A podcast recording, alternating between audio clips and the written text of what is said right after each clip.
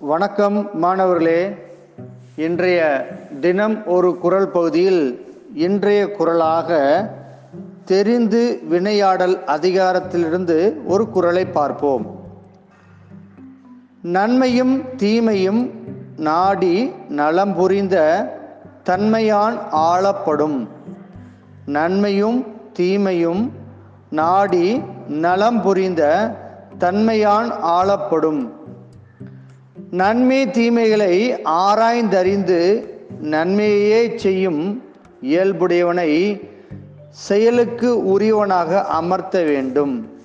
நன்மை தீமைகளை ஆராய்ந்து மக்களுக்கும் மனிதர்களுக்கும் நன்மை செய்யக்கூடியவனையே நாம் செயலுக்கு உரியவனா உரியவனாக தலைவனாக அமர்த்துதல் வேண்டும். நன்றி.